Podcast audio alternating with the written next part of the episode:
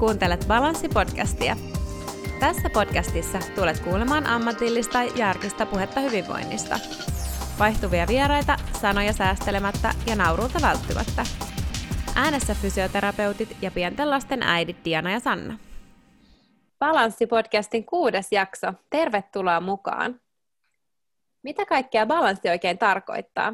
Se voi olla tasapainoilua työn, tavoitteellisen urheilun ja vapaa-ajan välillä. Tämän päivän vieraalta vaaditaan ottelutilanteessa niin fyysistä kuin psyykkistäkin tasapainoa. Tervetuloa vieraaksi vapaaottelija Patrik Kapanen. Tervetuloa. Jees, kiitos. Kiva hei, olla täällä. Mahtavaa, että sä pääsit meidän vieraaksi. Mutta kerro hei meille ja kaikille kuulijoille, että kuka oikein on Patrik Kapanen? Mä vedetään se pirun pitkä esittely, eli mä oon tämmöinen 30 vapauttelijan retku. Ei muuta. Yes, me no. ollaan saatu vapauttelijan retku meille vieraaksi. Niin, no kai sä vaikuttelet täällä niinku pääkaupunkiseudulla ja Helsingissä treenaan Järvenpäässä välillä ja asun Vantaalla. No niin, ja aina pitää mainita siis myös halus. Nurmijärvi. Joo, sitä ei voi pidä unohtaa. Okei, okay. no mutta kuitenkin hei, me lähdetään nyt tällaisen äh, sinänsä vähän eksoottisemman lajin pariin ja nyt sen erilaisiin haasteisiin kautta niin kuin houkutuksiin ja mielenkiintoon. Lähdetään hei liikkeelle sit seuraavaksi siitä, että kerro vähän lyhyesti, mitä ylipäätänsä on vapaa-ottelu? vapaa-ottelu, se, no sanotaan, että ihmisillä on kaikkein helpoin kertoa, että se on nyrkkeilyn ja painin tämmöinen sekoitus. Eli pystyssä lyödään ja potkitaan ja sitten kun viedään mattoon, niin sitten yritetään lukottaa, kuristaa tai lyödä kaveri pihalle. Mutta pääsääntöisesti mä kerron aina ihmisille, jos ne kysyy, mitä mä harrastan, niin että mä harrastan painia. Se on paljon helpompi ymmärtää. Onko mä ymmärtänyt oikein, että vapaa-ottelu ja sitten vaikka paini, niin, tai nyrkkeily, tai vapaa-ottelu ja nyrkkeily, niin niissä on se suurin ero just nämä säännöt? Joo. Et meillä on käytännössä, niin meillä on ne kaikki lajit tuotu yhteen, kun sitten taas nyrkkeily on pelkästään ollaan pystyssä ja lyödään ja sitten taas painissa ei lukoteta tai öö, lyödä. Okei, eli tämä on, on niinku vähän... Mutta tuossa on sitten tuotu kaikki yhteen. Okei, no toi oli aika hyvä, niin kuin, että kaikki lajit siinä yhdessä. Me itse asiassa vähän lueskeltiin molemmat noita sääntöjä ja mulla on kyllä aikaisemminkin jo pistänyt silmään se, että ainakaan sormi ei saa työntää silmiin, mutta mitä muita sääntöjä sitten on? Äh, mun täytyy sanoa, että mä oon tosi huono säännöissä. Et mä menen noihin matseihin aina silleen, että mä en tiedä sääntöjä. Menin mä mihinkä tahansa lajiin, niin mä en oikein koskaan tiedä sääntöjä. Mutta siis nämä suurimmat on, että munin ei saa tökkiä, mihkään aukkoon ei se työntää sormiansa. Ja maassa makaavaa ei saa potkia päähän ö, Suomen säännöillä. Mutta jossain muualla saa vai? Joo, sitten on niitä organisaatioita, missä saat maassa semmoisen niin jalkapallopotkun potkasta toista päähän, vaikka se makaisi siellä maassa. Wow. tota, heti ilmoittautuu kaksi uutta lajin harrastajaa. Joo, messistä. Siis millaisia sarjoja sit on olemassa, että tyyli kuvakienkeis on NHL ja NFL, niin eikö tämä ole siellä aika iso juttu? Ää, joo, ja tällä hetkellä niin ehdottomasti suurin on se UFC, mikä on aika monella on sitten tavoitteena. Mutta sitten niitä on pienempiä, mitkä on sitten jo, joku One FC, mikä on sitten taas tuolla Aasian suunnalla tosi iso juttu. Ja siellä just saa potkia päähän maassa. Ja, että ne on lähtenyt taas sillä näkökulmalle, että otetaan, muutetaan sitä lajia taas sinne alkuperäisempään suuntaan, että saadaan taas uusia katsojia sinne, että se poikkeaa sitten vähän siitä UFCstä onko täällä Suomessa sitten jotenkin erilaisia divareita tai miten? No Suomessa oikeastaan ainut on, että on joko amatöörimatsit tai sitten ammattilaismatsit. Sitten on eri tapahtumajärjestäjiä, ketkä järjestää niitä matseja. Okei. Okay. Mutta me vedetään yhtään... pääsääntöisesti samoilla säännöillä.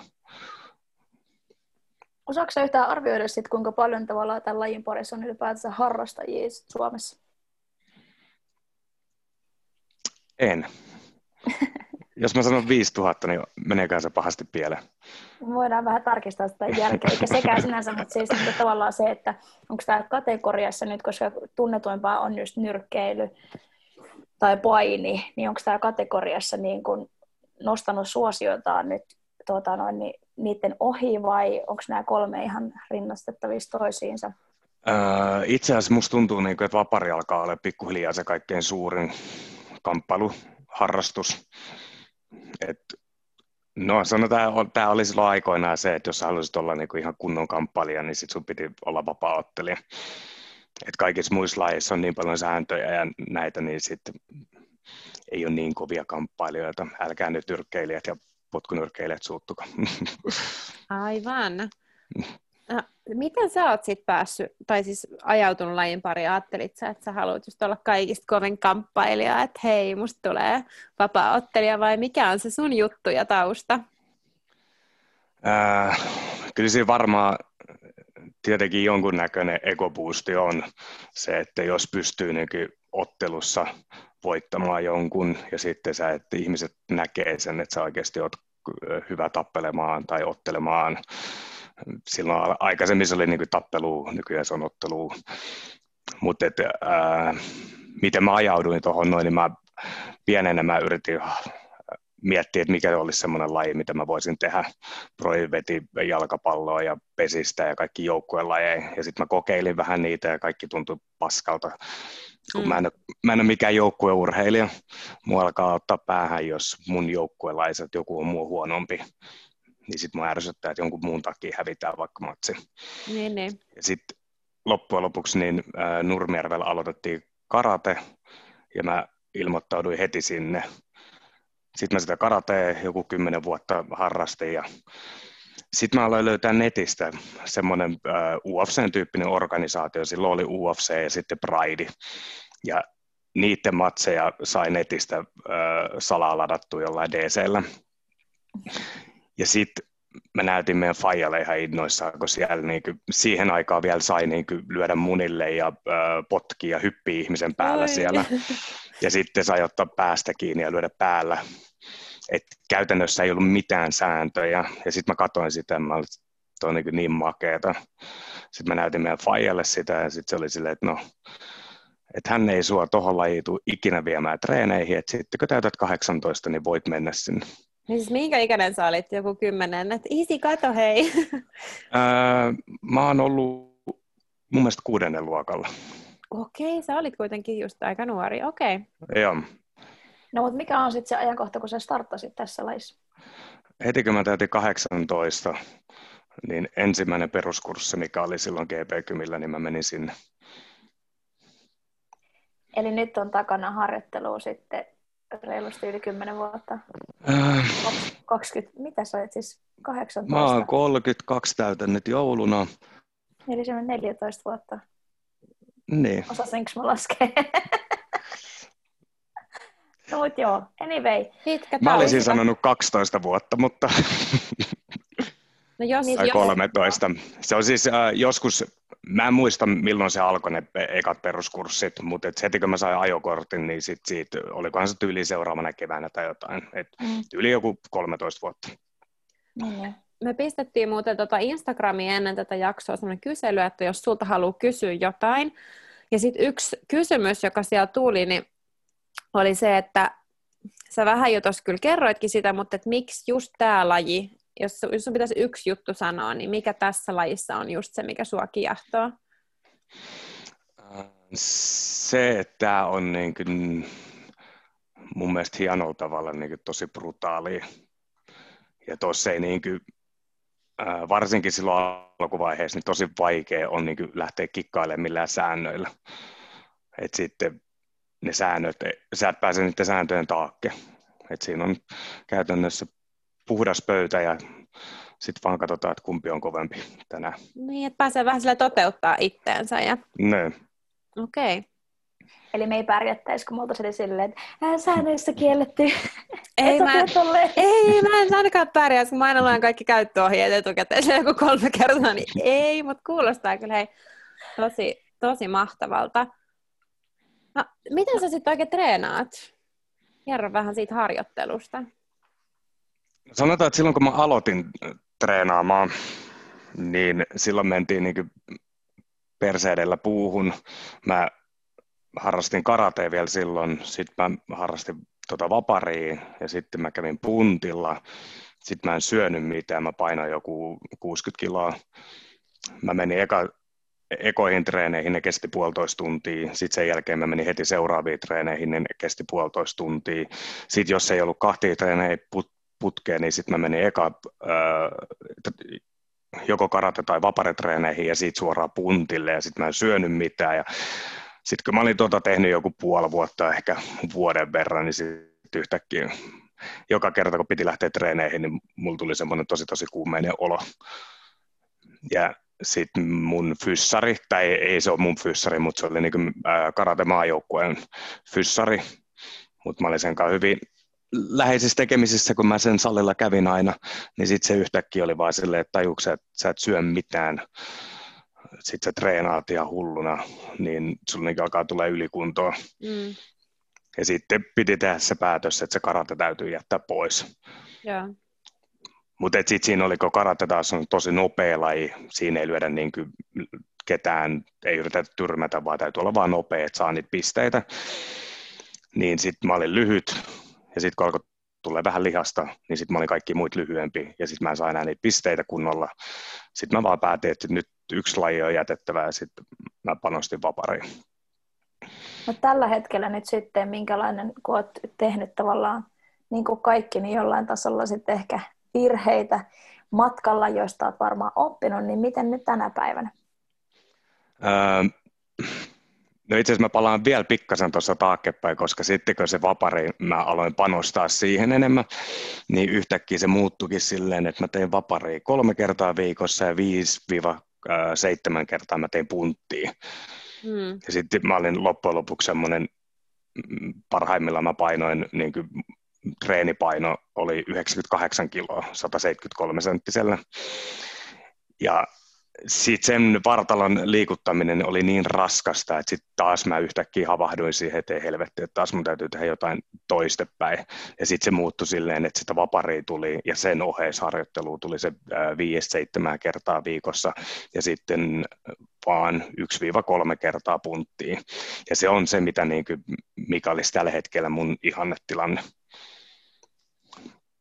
Mutta sitten tässä on muutama muuttuja tietenkin, kun varmaan tästäkin tullaan vielä puhumaan, että Suomessa, kun on pikkasen pakko käydä töissä, niin sitten mä oon tehnyt aina kahta duuniikin vielä. Mm. Eli työ niin pilaa sitä sun vapaa-aikaa ja sitä harrastusta. Mutta siis joo, mä oon tuntenut sut siis useamman, useamman vuoden. Mäkin oon tuntenut sut varmaan kyllä jo yli kymmenen vuotta kohta. Mutta tota, mä muistan sen, kun sä oot ollut siis ihan erinäköinen. Itse asiassa mä selasin vanhoja kuvia, kun mä tähän jaksoon orientoiduin, niin mä olin ihan niin kuin jotenkin shokissa, että mä ajattelin, että mikä kokonen sä oot ollut siis nimenomaan, että sä oot ollut ihan sikalihaksikas verrattuna nyt. Ja siis voin vaan kuvitella, että semmoinen, eihän se ole, varsinkaan jos ei se on, niin kuin, se on niin kuin, sä oot treenannut jotain perusvoimaa, kasvattanut lihasmassaa, niin sehän ei todella ole nopea, mikä sunkin nykyisessä lajissa on ilmeisen tärkeää. Joo, ja silloin alkuvaiheessa niin vapaattelussa, niin siellä oli kaljuja, tosi podattuja tatuoituja äijiä. Ja sitten kun mä seurasin sitä ja mä halusin näyttää siltä, ja sitten mä kattelin niiden tyyppien kaikki äh, salituloksia, mä mietin siltä, että helvetti, että mä oon niin, niin jäljessä. Ja sitten mä panostin vaan siihen punttiin. Ja sitten loppujen lopuksi, niin jos, no mä tyyli, no reilu 200 sain kyykättyä, mutta sitten yhtäkkiä mä tajusin, että se ei ihan hirveästi taas tuonutkaan. Että se tiettyyn pisteeseen saakka se tuo apua siihen lajiin, mutta sitten se loppu, niin sitten se alkaakin viemään sitä lajia alaspäin. Sitten oli jäykkä, hidas ja sitten lihakset kuluttaa niin paljon happea, että sitten kunto loppuu ihan totaalisesti aina. Niin, toi kuulostaa ehkä vähän siltä, että se puntti on niin ollut se pää, pääjuttu ja sitten niin siinä ohella. Onko sulla nyt sitten hyvä tasapaino tuossa treenissä, että koet sä, että nyt on hyvä flow? No sanotaan, että korona-aikaa, niin nyt on niin kuin, tullut kyllä laiskoteltua tosi tosi paljon. Et kun mä oon vähän semmoinen, että mulla täytyy olla joku päämäärä, että mä pystyn tai saan itsestäni sit sen täyden teho irti. Mm. Et ennen koronaa niin oli just se, että viisi kertaa viikossa ää, veti vähintään sen vaparin, ää, puolitoista tuntia aina treeni ja sitten siihen kaikki se oheisjuttu päälle. Ja sitten vaan pari kertaa punttiin. Mm.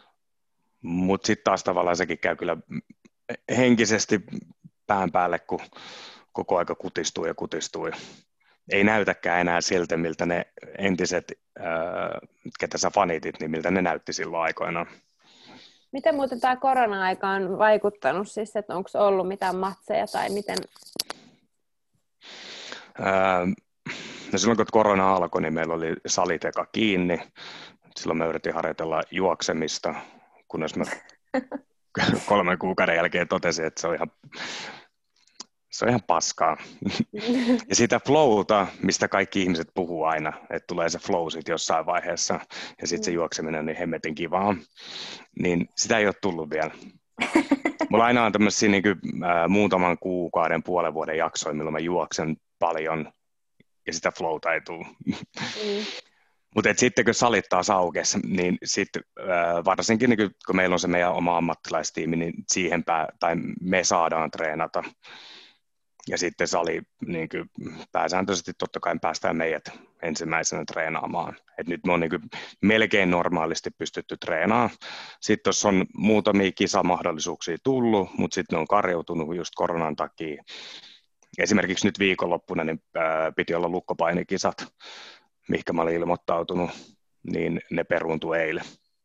No ei. Mm. Mutta sen verran, mitä niinku sivusta seuranneena, niin aina kyllä, jos sulla on joku tommonen niinku tavoite tai jos sä oot valmistautumassa johonkin kisoihin, niin sähän käyt siellä salilla vaikka yöllä. Et niinku jotenkin sä sit kuitenkin pystyt yhdistämään tänne, että teet kahta työtä ja harjoittelet ammattilaistasolla kuitenkin tätä vapaa Joo, ja sitten kun luonne on vähän semmoinen, että välillä duuni, duunit menee pitkäksi, sit sä et kerkeä johonkin treeneihin, sit sä mietit, no ehkä mä menen niihin, johonkin toisiin treeneihin, sit oot niin poikki, että ei hitto, en mä jaksa mennä. Ja sitten kello 10 aikaa illalla on silleen, että ei vittu, että kyllä mun on vaan pakko mentävä tekee jotain, ja sitten lähtee joskus 11 salille juoksemaan tai pyöräilee tai sitten tekee punttiin. Mm. Että sitten on kumminkin jotenkin on paikattava se. Mutta niin tuohon työhön liittyen, että no nyt ovihommia ei ole tarvinnut tehdäkään, mutta esimerkiksi perjantai-päivät on silleen, että mä menen aamusta duuniin, duunista mä menen suoraan treeneihin, treeneistä mä menen käymään himas suihkus nopeasti ja lähden sitten yöksi ovelle. Ja se on tietysti taas semmoinen, että kun pitäisi aina muistaa, että pitäisi palautua jossain vaiheessa, mm. niin nyt kun ei ole tehnyt ovihommia, niin on huomannut silleen, että kuin huonosti sitä on aikaisemmin palautunut. Niin, sitä ei, sitten... ei, ei ehkä huomaa siinä, kun tekee, että menee vaan siinä putkessa, tukkaputkella. Itsekin kyllä tunnistan tuonne, että sitten sä vaan meet ja teet ja suoritat, ja sitten kun joku loppuu, niin sitten silleen, wow, hei, mä oonkin ehkä väsynyt. Joo, ja sitten kun sitä syyttää aina itseänsä silleen, että jos on vähän kipeä tai sitten niin kuin tosi tosi väsynyt, niin sitten on vaan silleen, että okei, nyt mun pää sanoo mulle, että niin kuin, tai pää yrittää huijata mua nyt vaan. Mm että mä nyt vaan itse keksin jotain tekosyyt, miksi mä menisin sinne treeneihin, ja sitten sitä vaan menee. Ja mulla on äh, silloin aikaisemmin, no viimeiset pari vuotta, milloin matsitkin on mennyt vähän huonommin, niin töistä kun mä lähin, niin mä nukuin autossa vartin ja menin treeneihin. Ja sitten jos mulla oli ovivuoro, niin sitten mä nukuin taas vartin ja menin sinne ovelle.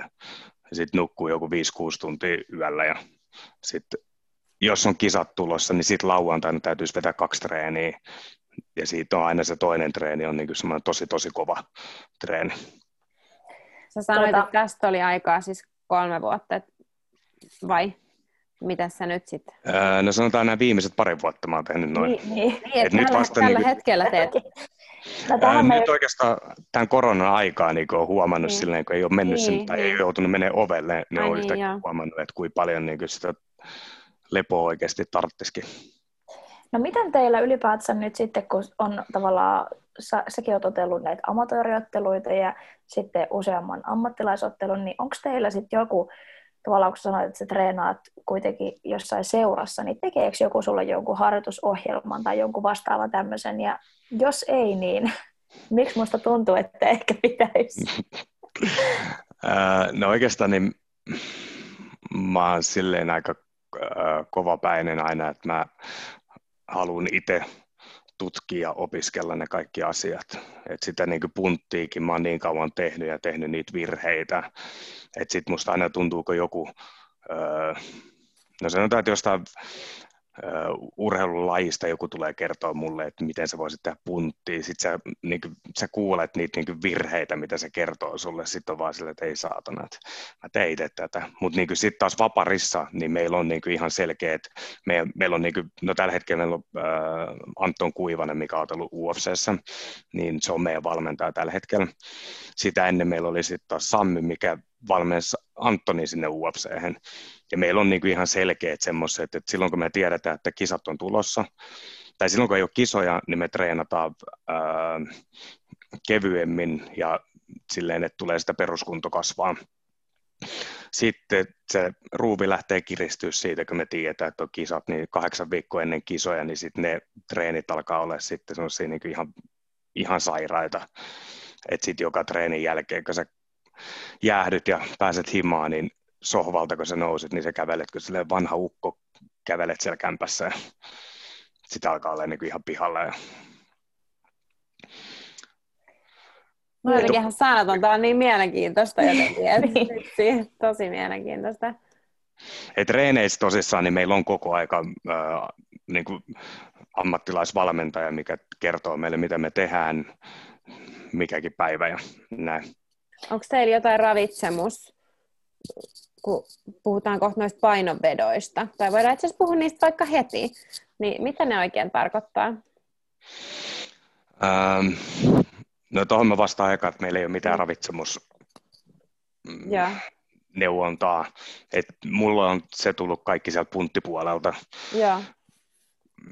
Kukaan ihminen ei mun mielestä tiedä niin hyvin painon pudottamisesta kuin jotkut kehorakentajat, mm. kun siellä taas pitää olla niin hemmetin tarkka siinä, että se vaan rasva palaa ja lihakset säilyy ja sitten se sun ö, toimintakyky säilyy. Mm, mä olen samaa mieltä. Siellä on aika hyvät niin kuin expertise tuohon. Ja sieltä puolelta mä oon saanut sitten taas aina neuvoa sitten taas niin kuin painonvetoihin. No mitä se tarkoittaa? Sitten Kyllä jos mä tiedän, että mulla on matsi, normaalisti mä oon aikaisemmin painanut aina joku vähän reilu 80, joku 81, 82. Sitten mä tiedän, että mulla on matsi, se on 70 kilossa. Niin sitten sen jälkeen mä lähden tiputtelemaan painoa. Ensin siitä rasvasta tiputellaan painoa silleen, että se on joku 77-79 kiloa. Sitten kun tulee se viimeinen viikko, niin sitten sen jälkeen me aloitetaan nestetankkaus, että saadaan tai huijataan elimistöä, että sinne tulee koko ajan tosi paljon nestettä ja sitten niin vikana, to, toka vikana päivänä sitten lopetetaan se juominen kokonaan. Ja sitten se elimistö edelleen luulee, että sitä vettä tulee sisälle ja sitten oikeasti se puskee vaan sitä vettä koko ajan pihalle, kun se luulee, että kohta tulee taas lisää vettä. Ja sitten sen jälkeen yleensä siinä vaiheessa paino on joku 70 kolme kiloa silloin vikana iltana. Ja sitten sen jälkeen niin mennään saunomaan ja saunataan muutama tunti siinä. Ja muutama tunti? Sitten, joo. Oliko sinulla joku sauna-asu? Joo, itse asiassa on ollut. Nyt mä en ole sitä enää jaksanut käyttää, se tuntuu jotenkin niin tuskastuttavalta. Mutta tuossakin, kun saunotaan, niin ollaan vaikka varttisaunassa putkeen sitten kaavitaan koko ajan sitä nestettä pois. Sitten sen jälkeen mä menen pois, mä menen pyyhkeiden alle, että se elimistö edelleenkin puskee sitä hikeä pois. Pidän siinä pikku breikin ja sitten sen jälkeen mä menen takaisin sinne saunaan. Ja tämänkin mä oon oppinut kantapään kautta. Mulla on yksi matsi, missä mä en päässyt painoon, niin mä menin, äh, kun munhan asunnossa ei aikaisemmin ollut saunaa, niin mä menin Myrtsin uimahalliin sinne saunaosastolle. Mä olin tunnin siellä saunassa putkeen, kun se pitäisi jaksottaa silleen, että se aina lyhyen aikaa oot. Mä tunnin kärvistelin siinä saunassa, sitten mut lähti kilo, vähän kilo lähti painoa pois. Sitten mä mietin silleen, että ei ole enää joku kilo jäljellä, että mä menen toiseksi tunniksi sinne. Sitten mä menin toisen tunnin sinne, niin sillä tokalla tunnilla niin mulla ei lähtenyt painoa pois kuin ehkä 100 grammaa. Että sitten yhtäkkiä elimistä veti sen lukon, että se ei enää, niin kuin, sitä hikeä ei tullut. Sitten mä menin kisapaikalle, sinne kisapuntariin, ja ää, mun treenikaveri työs mut sinne saunaan, ja mä makasin siellä saunassa ja melkein itken siellä, ja aneleen armoa, että se päästää mut pois sieltä. Sitten me mentiin siihen vaalle, sitten se katsoo mua, että helvetin hyvä, että mennään takaisin vaan sinne saunaan, että sun lähti 400 grammaa painoa pois. Sitten mä tuijotin sitä ja mä sanoin että ei, että mä otin vaan mun bokserit pois. Eli mulle ei lähtenyt oikeasti painoa yhtään enää pois. Että se mm. kroppa meni niin tukkoon, että se ei päästänyt enää mitään nestettä pihalle. Mitä tuommoisessa takia... tilanteessa tehdään? Sitten me alettiin neuvottelemaan sen matchmakaajan kanssa, että suostuuko se mun vastustaja siihen, että mä tuun 600 grammaa ylipainoisena puntarille. Ja sitten mä menetin osa mun ottelupalkkiosta sille vastustajalle. Mutta toi oli toi 600, se oli joku 500-600 grammaa et se oli niinku aika vähän, että mun treenikaverille Mika Hämäläiselle, niin se vastustaja tuli 1,6 kiloa painavempana siihen puntarille. Ja se on niinku tosi tosi paljon. Sitten se oli okay. matsissa, se oli varmaan joku kolme kiloa painavempi kuin Mika. No mutta tätä mä just mietin, että, että kun se paino vedetään tuohon niin kun, omaan painoluokkaan, ja siihen tiettyyn, niin mitä sitten, kun sä oot käynyt siellä puntarilla, se on edellinen päivä vai onko se se kisapäivä? Öö, no tossa itse asiassa tulee amatööri- ja ammattilaisotteluiden ero, niin yksi ero, että amatöörit ottaa sen puntarin samana päivänä. Siinä on joku, mä en muista mikä se sääntö nykyään on, silloin kun mä oon ottanut amatöörinä, niin musta tuntuu, että ei ollut mitään sääntöjä. Et oli se aamulla puntari ja sitten sen jälkeen alkaa kisat ää, siitä pari tuntia eteenpäin. Mutta ammattilaisena niin siinä on vähintään se 24 tuntia aikaa siihen matsiin. Et sitten sen jälkeen niin, ää, meillä on apteekista semmoinen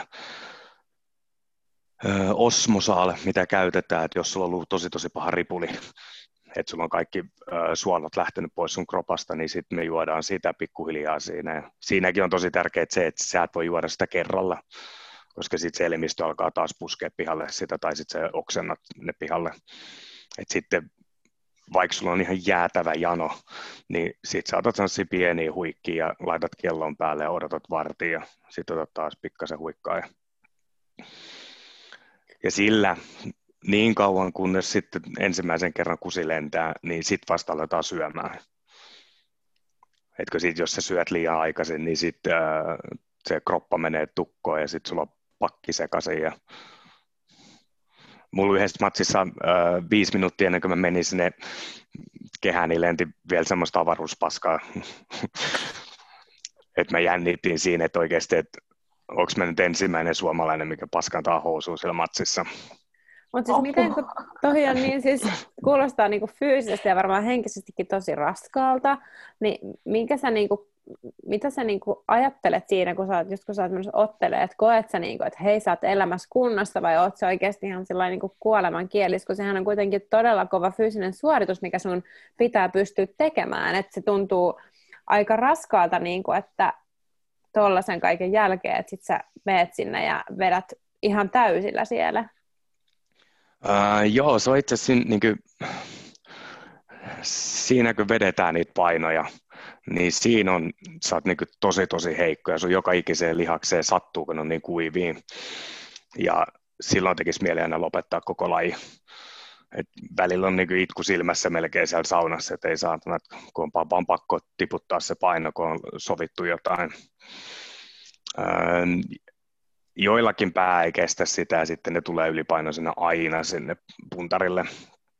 Mutta itse olen jotenkin ajatellut, että se on osaltaan mun ammatti, niin mun täytyy se suorittaa, mutta sitten se seuraava päivä on aina semmoinen, että kun sä oot saanut tankattua ittees, niin se on vähän kuin sä olisit puhdistanut sun koko elimistön, että aamulla aina kun mä nousen ja alan siinä vähän hyppimään ja lyömään, niin, niin sitten tuleekin semmoinen olo, että mun elimistö on paremmassa kunnossa kuin viikko aikaisemmin. Että sitten loppujen lopuksi tuntuukin siltä, että se, siitä oli ehkä jopa hyötyä, että veti tuommoisen puhdistuksen. Niin, niin.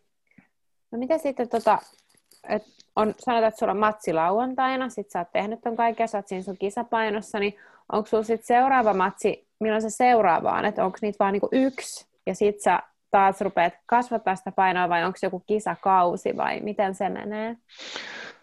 Ähm, noita kovia painonvetoja, niitä ei äh, hirveän usein ainakaan itse jaksa tehdä. Et kyllä mä tiedän, että sit jotkut ottaa ää, korkeammassa painoluokassa jonkun vähän helpomman matsin ja sitten sen jälkeen ottaa seuraavan alemmassa painoluokassa, että se kroppa ää, palautuu siitä. Mutta mun mielestä ihannetilanne olisi se, että saisi neljä matsia otettua vuoteen.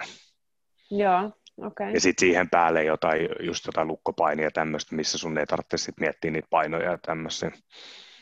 No mikä sitten on, jos tavallaan se puntaripaino on niin kuin vuorokautta aikaisemmin nyt se sovittu 70 kiloa, niin mikä sitten sulla on se todellinen paino, kun sä astelet sinne kehään? Se riippuu vähän, mutta niin mulla on yleensä, mulla nousee kahdeksan kiloa paino sen yhden vuorokauden aikana. Et siinä kun sä lähdet tankkaamaan, niin se eka kuusi litraa on semmoinen, että mitään ei tule pihalle että sitten sen jälkeen vasta alkaa tulla vähän tavaraa pihallekin, mutta, mutta yleensä se on joku 7-8 kiloa. Ja nyt on siis tietenkin ihan loogista, että se paino totta kai palaa, koska se on suurimmaksi osaksi kuitenkin nestettä, mitä se on mm. piristetty.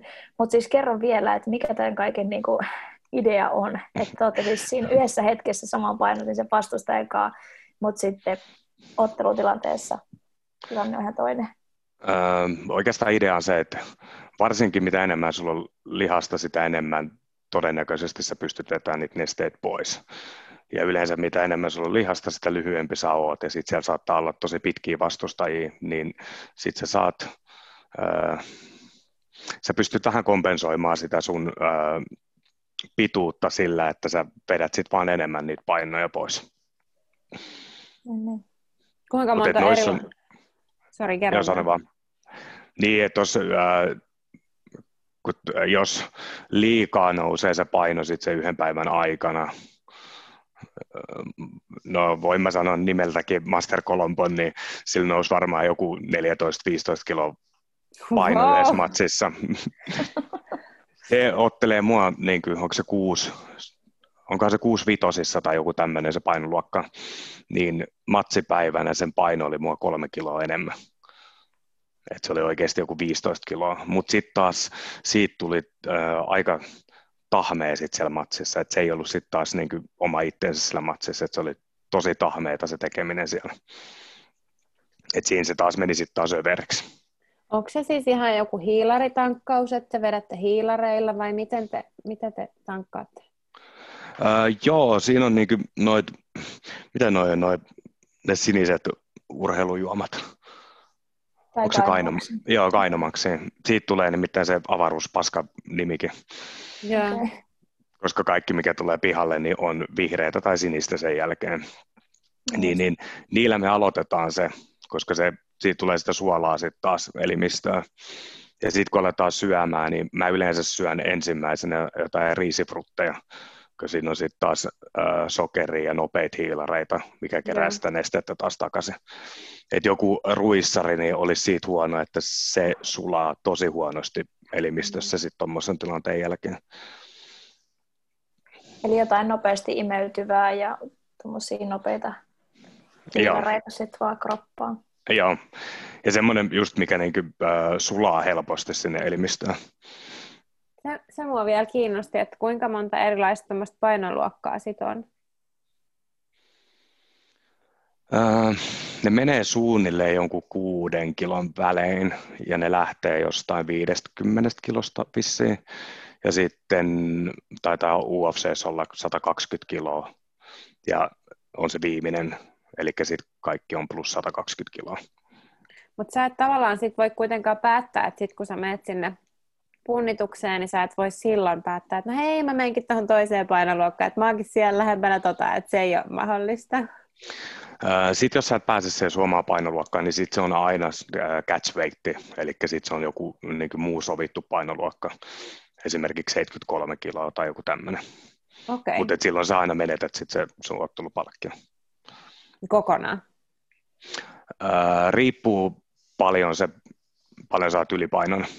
Mutta se vastustaja voi myös niin kuin ihan hyvällä omalla tunnolla, jos se on puolitoista kiloa painavampi siinä puntarilla, niin se vastustaja voi peruuttaa sen matsin ja se saa sen oma ottelupalkkion silti. Okay. Tapahtuuko sitä usein? Ei. Sanotaan, että liian harvoin ihmiset on valmiit peruuttaa niitä matseja sitten. Kun toikin on semmoinen, että siitä se toinen saattaa saada tosi ison edun, sä oot rääkännyt itsesi niin ihan kuoliaksi, ja sitten se toinen tulee vähän sellaisella haista paskaa asenteelle, että ei kiinnosta, että mä tuun Suomeen ottelemaan, että ei ole mun kotimaa, ja sitten ne jättää se paino yläkanttiin, kun ne tietää, että kukaan ei peruta sitä matsia kumminkaan. Ai jaa. No, miten sä oot sitten päätynyt tuohon NS niin ammattilaiskehään? Tuliko vaan sulle sille, että hei, nyt sä oot tarpeeksi hyvä, että nyt susta tulee ammattilainen vai mitä? Silloin kun mä aloitin vaparin, niin amatöörisäännöt meni silleen, että pystyssä ekoissa matseissa, niin sä et saanut yrittää tyrmätä sitä kaveria mikä on niin ihan mahdotonta silloin amatöörinä, kun sä oot vielä aika huono, niin miten sä lyöt silleen, että sä et yritä tyrmätä sitä. Mun ihan ensimmäinen matsi oli, niille ei, ei saa tyrmätä säännöillä, niin me lyötiin jalat maahan vastustajan kanssa, lyötiin niin lujaa toisemme päähän, kun vaan pystyttiin. Sitten tuomari keskeytti se, että ei, että ei saa yrittää tyrmätä. Sitten se päästi irti, niin se olisi sama kuin olisi päästänyt kaksi vihasta koiraa toistensa kimppuun. Mentiin vaan, otettiin askeleet eteenpäin, lyötiin taas toisiamme päähän. Että ne oli niin tosi tyhmät säännöt. Ja sitten sen jälkeen, kun sä olit pari matsia ottanut silleen, niin sitten sen jälkeen niin ne säännöt oli silleen, että sä saat lyödä pystyssä täysin, mutta matossa sä et saa kuin painia. Että siellä sä lukotat kaverin että siellä ei saanut lyödä. Ja siihen aikaan niin vaan ammattilaissäännöillä sä sait lyödä matossa. Ja kun se oli just se, mitä mä aina halusin, että sit vasta se laji on niin tarpeeksi puhdas, kun saa lyödä matossa. Et mulla oli jopa vähän niin semmoinen turha hoppukin sinne, että mä pääsen ammattilaiseksi. Et nykyään amatöörit saa lyödä myös matossa, että niillä on vaan vähän isommat hanskat. Ja mitä se on siis vaatinut? Onko sinun pitänyt saada joku tietty määrä sitten jotain voittoja siellä amatöörikehässä, että sä oot päässyt tänne ammattilaiskehään vai? Äh, no periaatteessa niin voisi mennä ottaa niin vaikka ekan matsin, mutta sitten taas liiton säännöissä lukee, että semmoista matsia ei saa tehdä, missä on liian, äh, liian suuri se tasoero vastustajissa. Et periaatteessa sun on pakko käydä eka ottaa niitä amatöörimatseja. Toki sitten tulee näitä, niin kuin, ketkä on jossain toisessa lajissa, jossain tainyrkkeilyssä moninkertaisia Suomen mestareita, niin nehän pystyy tai saakin ottaa suoraan vaikka ammattilaismatsin. Niin, niin. No, mutta siis joo, no, otteluista siis selvinnyt jo se, että otteluista saa niin kuin palkkion. Onko se se palkka, mitä siitä saa? Ja sä jo paljastit vähän, että sulla on päivätyö ja toinen työ. Eli selkeästi niin kuin Suomessa ei ainakaan tässä kohtaa vielä tällä niin kuin voi vaan elää. Ei, Suomessa niin tuommoisen ottelutapahtuman järjestäminen, se on ihan hemmetin kallista. Et, mm, täytyy sanoa Onelle, mikä Gatesin järjestää, että iso kiitos, että se on ottanut mut sinne ottelemaan. Et meidän ottelupalkkiot ei ole suuria, mutta et sanotaan, että Suomessa niin se ottelupalkkio ei voisi olla niin suuri, että me pystyttäisiin pelkästään niillä ottelupalkkioilla elämään. Et siitä pitäisi olla vielä silleen, että saataisiin jotain sponsoreita, mitkä sitten maksaisi meidän elämisen. Mutta kyllä ne sponssisopparit, niin ne on mun mielestä aina ihan paskoja, että se saat tehdä niitä somepäivityksiä vaikka kuin helvetistä ja sitten sä saat jotain protskujuomia niin sitten mä en näe niin mitään arvoa sille, että mä sitten mieluummin käyn töissä ja maksan itse ne mun prodejuomani ja paitani ja kaikki tämmöiset. kun sitten taas heti kun mennään tuonne Ruotsin puolelle, niin sieltä taas se sponssaaminen on silleen, että yritykset haluaa tukea sua, ne käyttää sua niiden mainoksissa ja ne vähän niin kuin jopa työllistää sua kun taas sitten Suomessa ainakin aikaisemmin oli silleen, että joku heittää sulle 500 tai tonnin siitä, että sä laitat jonkun lokon sun paitaa ja mainostat siinä matsissa niitä ja on hiljaa se loppuaika, että älä häiritse sitä sponssia sen enempää. Et me täällä on niin se sponssikulttuuri on tosi tosi erilainen. Et Suomessa on tosi vaikea pärjätä niin sponssilla. Koet sä, että on ollut jotain kehitystä ehkä sit enemmän tuohon Ruotsin suuntaan vai tuntuuko, että on ihan toivotonta?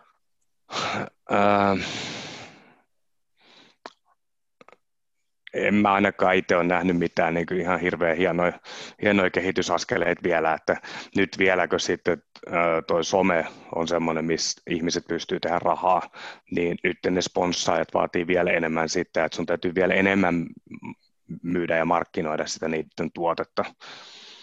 Et oikeastaan se, millä pystyisi niin kuin, ää, varmaan tekemään sitä rahaa, niin olisi se some, että se pystyisi jotenkin kaupallistaa itse sen somen kautta. Niin. No se ei kuulosta sitten sulle sellaiselta vaihtoehdolta vaihtoehdolta rivien välistä väärin. se on tämmöinen mitenkään kauhean aktiivinen tuossa somen kanssa. Niin. Sä, sä kauhean jotenkin tota, kuvailit hirveän niin jotenkin hyvin noita, just näitä erilaisia tilanteita, missä lyödään, miten lyödään, niin mua kiinnostaa ihan kauheasti, että miltä tuntuu oikeasti lyödä jotain toista ihmistä aivan täysiä. Um, sanotaan, että silloin kun se lyönti osuu kunnolla, niin sä et edes huomaa sitä, että sä oot osunut toiseen. Ja esim. matsissa, niin sä tiedät vaan, että se toinen, se toinen haluaa satuttaa sua, niin sit sun on vaan pakko lyödä sitä. Et ei siinä, niin siinä matsissa, öö, se ihmisen lyöminen ei ole vaikeaa. Tunnet sä ne sun vastustajat? Oletteko te jotenkin kuitenkin siellä treenisalilla kavereita, että moro mitä jatkaa ja sitten seuraavan päivän että menette ja vedätte ihan täysin dunkkuun vai? Ää, amatöörinä varsinkin, niin siellä saat niin tuntea niitä vastustajia. Ja varsinkin nykyään, kun niitä amatöörikisoja on tosi paljon, niin ne tuntee toisensa. Ja ne saattaa treenatakin jopa keskenään.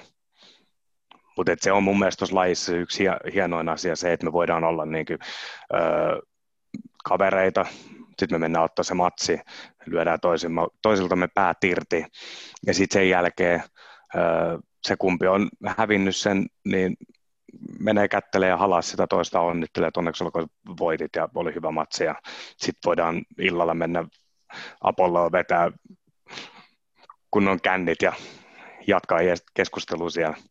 Hei, Et se mun mielestä on hienoa tuossa lajissa. Hei, mä otankin tuohon yhden välikysymyksen, nimittäin yksi tota, kysymys, joka sulle oli tullut, ja en ole valitettavasti nyt tota, muistanutkaan kirjoittaa sitä ylös tänne, mutta nyt mä muistin. Kysyttiin, että missä on ollut kuule parhaat jatkot ottelun jälkeen, ja mitä siellä juotiin, juotiko urheilujuomaa vai jotain muuta? Tällainen kysymys tuli.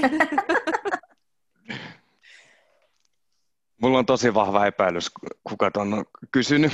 Ai sain nimittäin ennakkoa tiedä, että joku kysymys on lähetetty ja koska tämä liittyy niihin jatkoihin, niin mä veikkaan, että siis totta kai parhaat jatkot on aina Apollossa matsien jälkeen. Siellä on paljon selän taputtelijoita. Onko tämä nyt kaupallinen yhteistyö?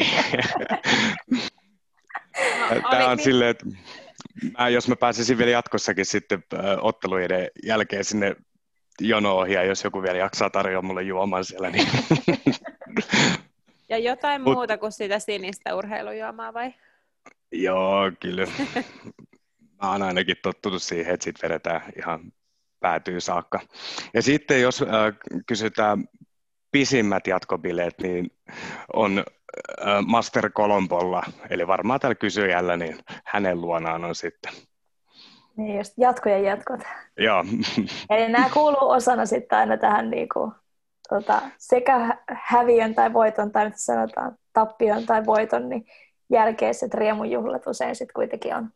Joo, ainut milloin mä en ole mennyt sitten jatkamaan, että mä oon käynyt vaan moikkaa, moikkaa ihmisiä siellä tapahtumapaikalla silloin, kun mä sain hyppypolven nenää ja mun nenä oli semmoinen perunan kokoinen. Niin sitten mä kuulostin niin typerältä, että mä olin se, että en mä, mä edes jaksa juoda.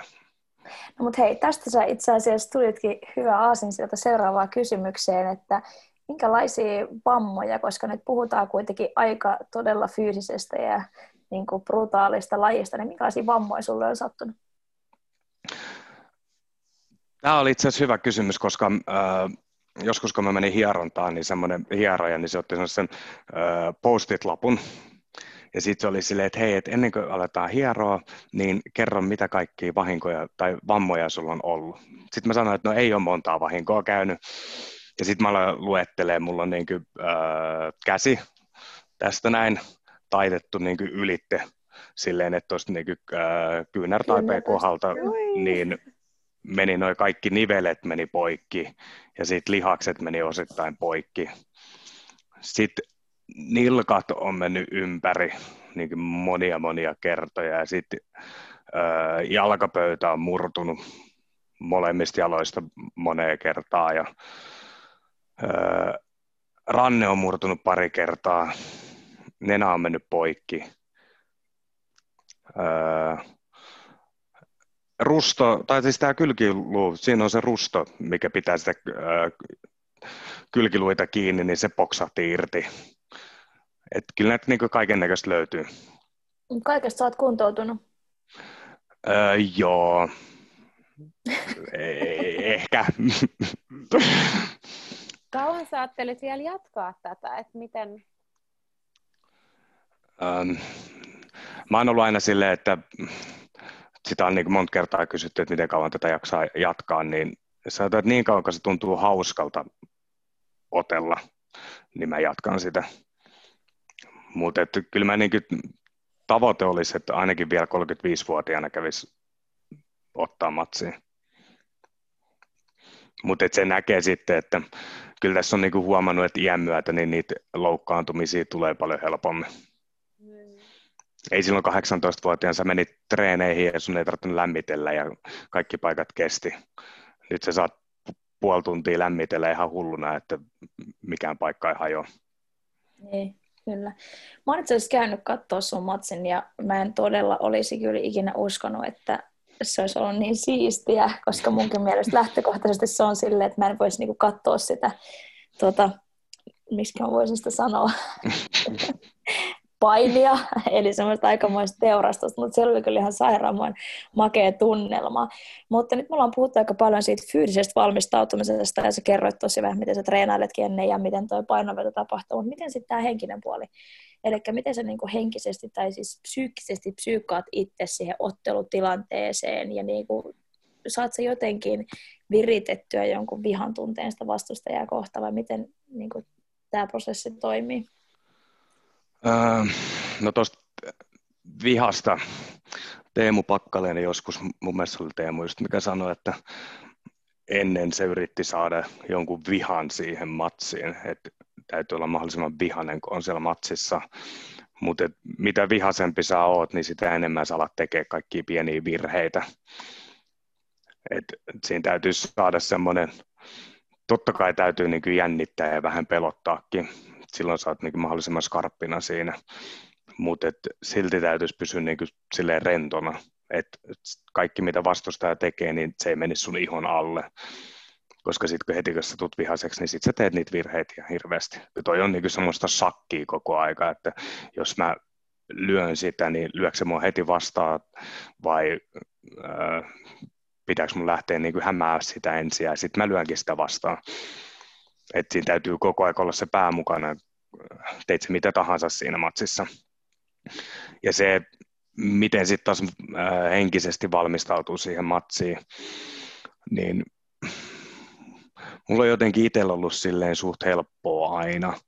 Et toki tulee niin kuin ennen matsia tulee niitä, että sä heräät yöllä ja sä et pysty menemään nukkumaan, kun sä alat lyömään jo siinä sängyssä ja jännittelee sun lihaksia, kun pelottaa jännittää niin paljon. Mutta sitten sitä niinku käy mielessään läpi niitä, mitä siinä matsissa voisi tapahtua ja mitkä on niitä mun vahvoja alueita ja mitä mä voin tehdä missäkin tilanteessa. Että semmoista niinku käyt etukäteen sitä matsia mielessä läpi.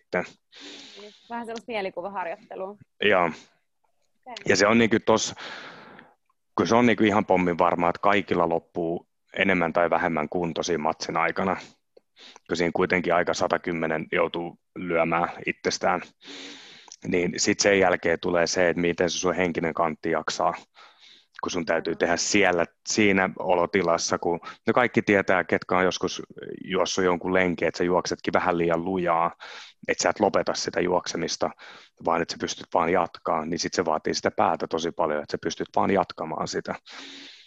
Koska kyllä niin kuin niissä matseissa on välillä ollut, naurettiin treenikavereiden kanssa sitä, että kun välillä on ollut niin puhkisin matsin aikana, että miettii vaan silleen, että vittu, että löis mua nyt päähän silleen, että mä pyörryn, että pääsee vaan pois täältä. Että sitten yhtäkkiä vaan havahtuu että ei hemmetti, että kyllä mun täytyy vaan, mun täytyy vaan voittaa tämä. Varmasti tämä laji on tietenkin niin kuin tosi fyysinen, mikä on aika itsestäänkin selvää, mutta myös tuo valmistautuminen ja sitten se matsissa oleminen, niin tässä on varmaan aika paljon sellaista henkistäkin puolta tässä lajissa, mitä moni ei ehkä ihan heti ajattele, mutta kaikki mitä sä oot kertonut ja mitä sä äskenkin kuvasit, niin se henkinen puoli on kyllä aika tärkeä myös. Ainakin musta vaikuttaa siltä. Mä sanoisin, että se on niin varmaan 90 prosenttia siitä tekemisestä siellä niin kuin, äh, häkissä. Et siinä vaiheessa, niin. kun häkin ovet laitetaan kiinni, niin on semmoisia treenaajia, ketkä on treeneissä ihan superhyviä. Mutta heti kun ne häkin ovet laitetaan kiinni, niin ne hävii kaikki matsinsa. Et ne niin kuin, tavallaan ne ne luovuttaa niin kuin tosi helposti sit siellä matsissa. Et kun siellä sun täytyy päästä aina vähän paremmaksi, mitä saat siellä treeneissä. Ja sitten vaikka se käsi menis, menisikin poikki, niin sitten sä taistelet tyyliin melkein niin pitkälle saakka ennen kuin se käsi menee poikki. Varmaan onnistuneen matsin jälkeen on semmoinen aika itsensä ylittänyt olo sitten. Joo, ja se on niin se, sanotaan, että semmoinen, kuka ei ole koskaan niin kuin, äh, kilpailun missään, niin se ei tiedä niin kuin sitä tunnetta, mikä se on sen kisan jälkeen. Se on se paras. Ja varsinkin, niin, että se on niin, niin sitä on vaikea kuvailla, että miltä se tuntuu se tunne sen jälkeen. Sä oot niin ihan maailman, maailman valtia sen jälkeen hetken aikaa. Hei, ja tuossakin, niin. niin sen verran vielä sanon tuohon, että kun äh, tosi monet aina niin kuin, on silleen, että no totta kai mäkin pystyisin menee tappelemaan tonne noin ja mm, oonhan mä, mä oon kadullakin tapellut, mutta kun se ei olekaan se, niin kuin se tappeleminen ei ole se juttu, vaan se, että sä asetat itsesi siinä matsissa – jopa niin kuin naurun alaseksi. Sen jälkeen siellä on niin kuin, ensin siellä salissa on 400-500 ihmistä, ketkä katsoo, arvostelee sua ja ne saa ihan vapaasti sanoa niiden mielipiteensä haukkuu sut ihan paskaksi.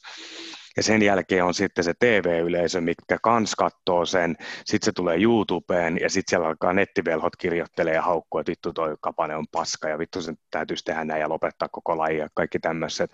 Että sä asetat itse semmoiseksi niin kuin, asetat semmoiseen tilaan, että sua saa, niin kuin ihan, niin. Niin, sua saa ihan vapaasti kuka tahansa sanoa susta ihan mitä tahansa. Ja se on niin kuin, kun eniten mua aina pelottaa se, että kunhan mä en häviäisi niin kuin mitenkään, tai kunhan mä en häviä, tai että mä en häviä mitenkään tosi nolosti. Että mua ei niin. pelota se, että joku lyö mut, mut nenän lyttyy tai jotain tämmöistä, vaan se, että se tunnepuoli on mulle se niin kuin kaikkein pelottamisin voi vaan kuvitella oikeasti tuon kokonaisuuden ja kyllähän se on niin kuin ihan sairaan siistiä, siis myös sen voittamisen fiiliksen varmasti niin kuin yrittää tuntea, että se on varmaan ihan sairaan makeeta, mikä varmaan motivoi ylipäätään jatkaa lajin parissa ja näin, mutta otetaan vielä tähän loppuun. Onko nyt tiedossa sitten, toki eletään tätä poikkeusaikaa, mutta onko tiedossa jotain matseja? Äh, ensi vuonna niin mä haluaisin päästä ennen kesää ottamaan matsin. Mutta katsotaan nyt, miten tässä nyt tämä korona kohtelee meitä. Siellä on vaan nyt, taitaa olla pikkasen vähissä ne ottelupaikat, että se Suomessa ei ole monta ammattilaistapahtumaa vuodessa. Ja kaikki ne vikat tapahtumat, mitkä peruttiin, niin ne kaikki ottelijat todennäköisesti saa siihen heti ensimmäiseen tapahtumaan niin automaattisesti paikan, mikä on niin kuin ihan reiluunkin. Mutta enköhän mä jonkun paikan löydä, missä mä pääsen lyömään päätä yhteen. Hei, tämä on ollut ihan sairaan mielenkiintoista, vaikka mäkin luulin jotain olevina nyt tästä tietäväni, mutta mä en kyllä todellakaan tiennyt mitään ennen tätä.